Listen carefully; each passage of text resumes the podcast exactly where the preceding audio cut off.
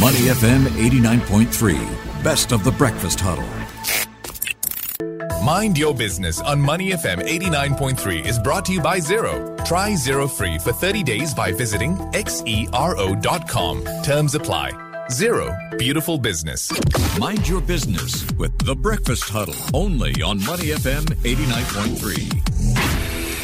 Money FM 89.3. Good morning. It's the Breakfast Huddle. Elliot Danker, Bharati Jagdish, and Ryan Huang with you. For now, uh, it is time for Mind Your Business. And this next guest shows that some of the best ideas happen when you're hungrier. mm, exactly. A business born out of hunger. And I mean hunger in the literal sense, not in the figurative yeah. sense. Yeah.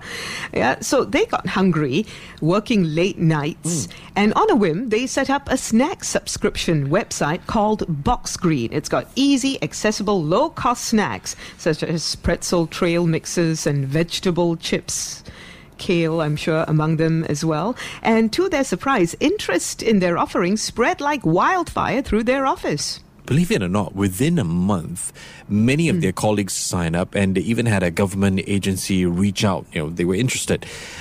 They've got no manufactured products of their own. The business had to fulfill orders by purchasing and delivering healthy snacks such as you know things like roasted nuts, gourmet chocolate bars. All this from uh, NTUC Fair Price and local vendors. And so it seems like at that point they were just the conduits, right? Yeah. The intermediaries. But then they realized, hey, if people can go out and get these snacks, uh, why would they come to us? So they decided to produce their own healthy snacks. Now, to, to tell us more about Boxgreen's journey, we're joined by one of its founders, Andrew Lim, co-founder of Boxgreen. Uh, it does create all those beautiful snacks that many of you would have tried as well. In fact, I just recalled that a few months ago, a friend of mine sent me a care pack, and it had some of these these Boxgreen ah. snacks. So, Andrew, you're on a mission to make snacking easy, fun, most importantly, nutritious. But I'm also interested in how you started the business. I understand that you pumped an initial capital of under $40,000 to start Boxgreen as, as a side hustle. And this was way back in 2014. Tell us more about the inspiration behind this. I mean, we know that it was born out of hunger, but what were the circumstances then? Where were you working? How did it all come about and then culminate in this business today? Hi, yeah, thanks for having me on the show. So, yeah, the business started when my co founder Walter and myself, we were both working as management associates at, at DBS Bank. So, of course, we, we faced the problem of snacking, right? Working late, burning the midnight oil, and all around us was just unhealthy stuff, was like chocolates, chips, the usual stuff you find in the office. And we thought, we definitely saw a need in the market, and we thought, wouldn't it be great if there was a service that sends you healthy snacks? You don't have to, you just sign up and forget about it, and you uh, receive it. And then so the the business kind of evolved, you know, as as we got corporate clients and all that, we all decided to just, you know, quit our banking job to sell peanuts. And and and you know, the the business has has evolved from there. Yeah, I hope you're not making peanuts, though. Yeah, I was just about to say that. oh dear. Sell peanuts, sure, better, but premium peanuts.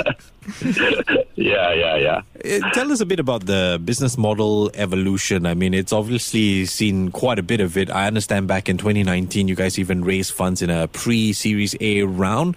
This was led by Octavian Impact Investment. Uh, so now you're at the point where you're producing your own healthy snacks. A little bit more about all this.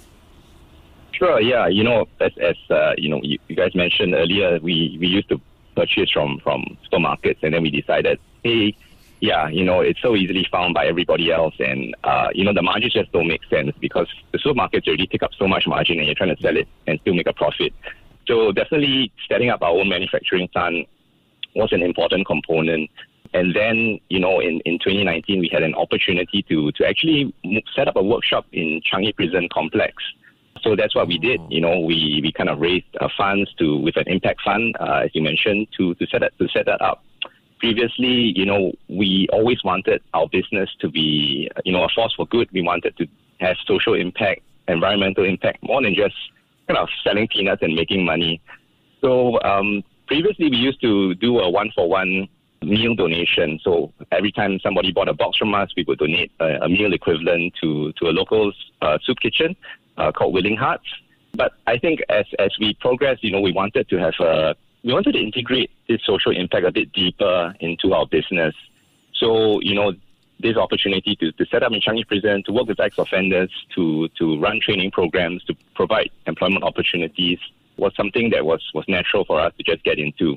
So, yeah, so been operating in there since 2019, churning out the, packing the snacks and, and, and working with, I think we've worked with almost about 100 inmates that have, have gone through our workshop and that have worked with us. So outside and to clarify, of, uh, you do you do pay them a fair wage. Yeah, yeah, yeah. Of course, else, of course. right? Yeah, we, we do we do work with Yellow Ribbon to uh, engage them.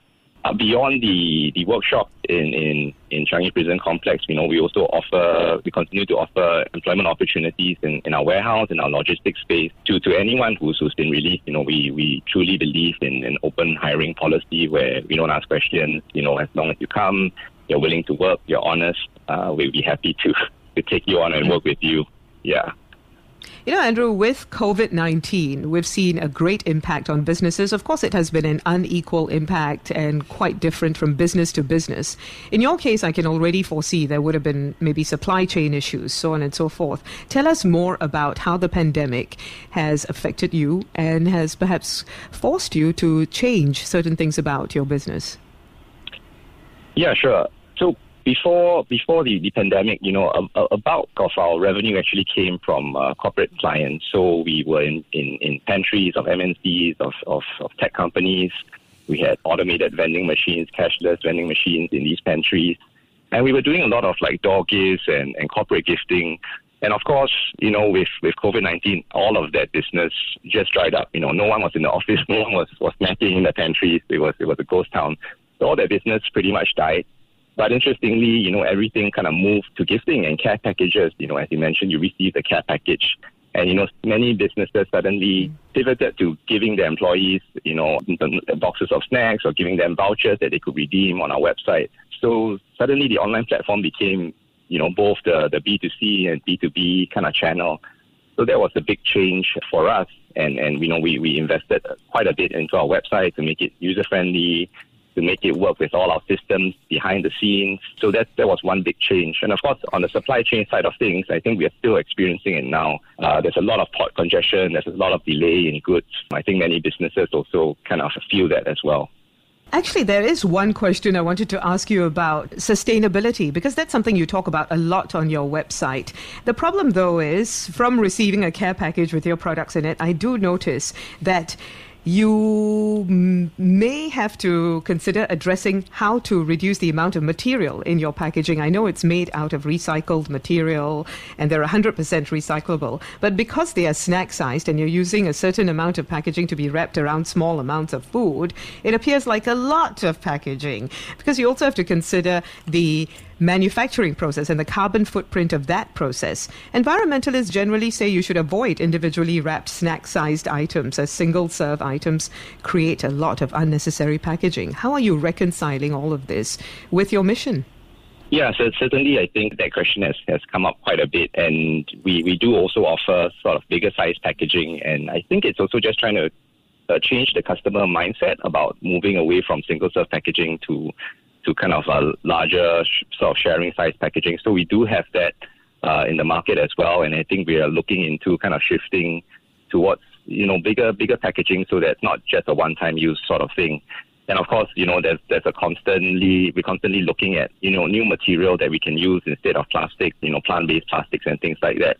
But you know, of course, the the science is still quite early, and what what we find is that you end up, you know, when we talk about compostable plastics, you end up with the plastic sort of degrading before you even start to use it, especially in our climate.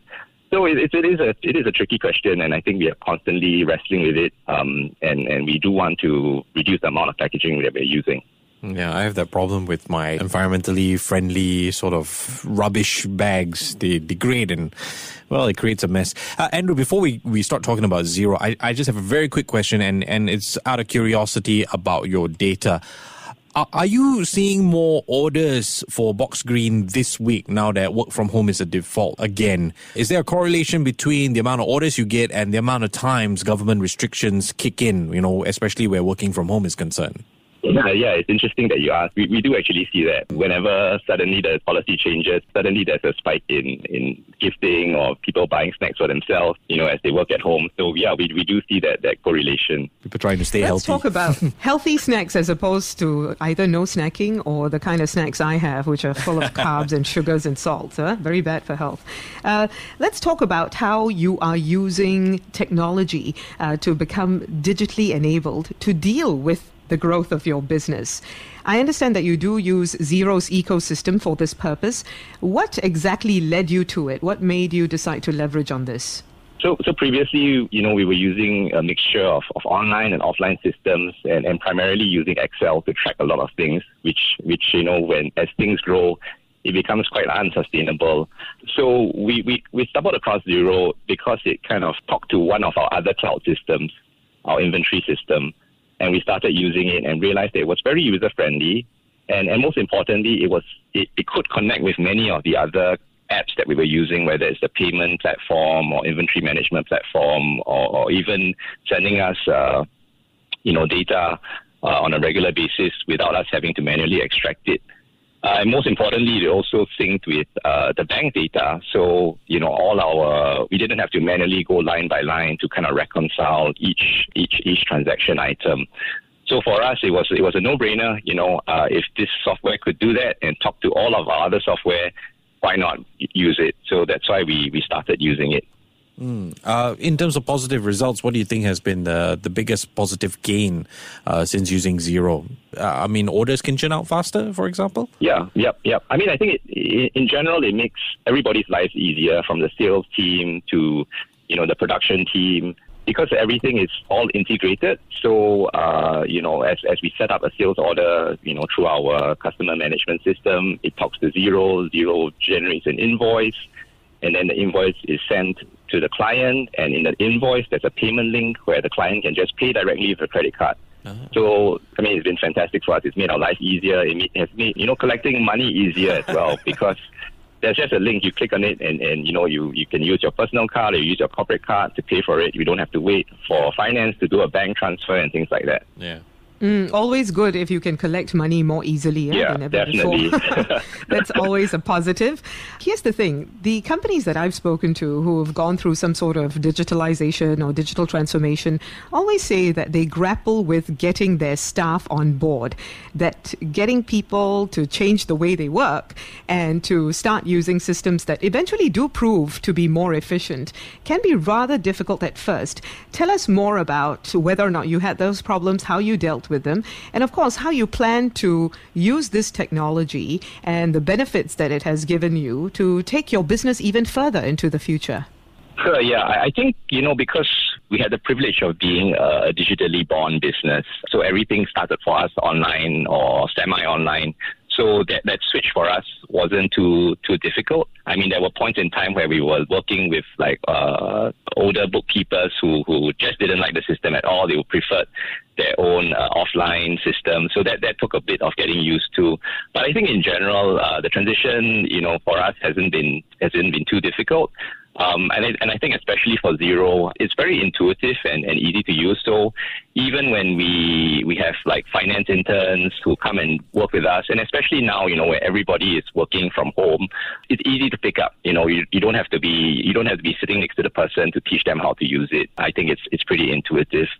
So yeah, I think with the adoption of all these digital systems, and especially since the team is, is scattered all over the place, working from home, working from the factory, it kind of just makes sure all the information that we are working on is, is synced together. And I think that it has really helped, uh, you know, in this pandemic situation for us, and I think into the future as well. All right, then. We've been speaking with Andrew Lim, co founder of Boxgreen. Andrew, appreciate your time this morning. Take care and stay safe. Thank you. Mind Your Business on Money FM 89.3 is brought to you by Xero. Try Xero free for 30 days by visiting xero.com. Terms apply. Xero, beautiful business. To listen to more great interviews, download our podcasts at moneyfm893.sg or download our audio app. That's A W E D I O. Available on Google Play or the App Store.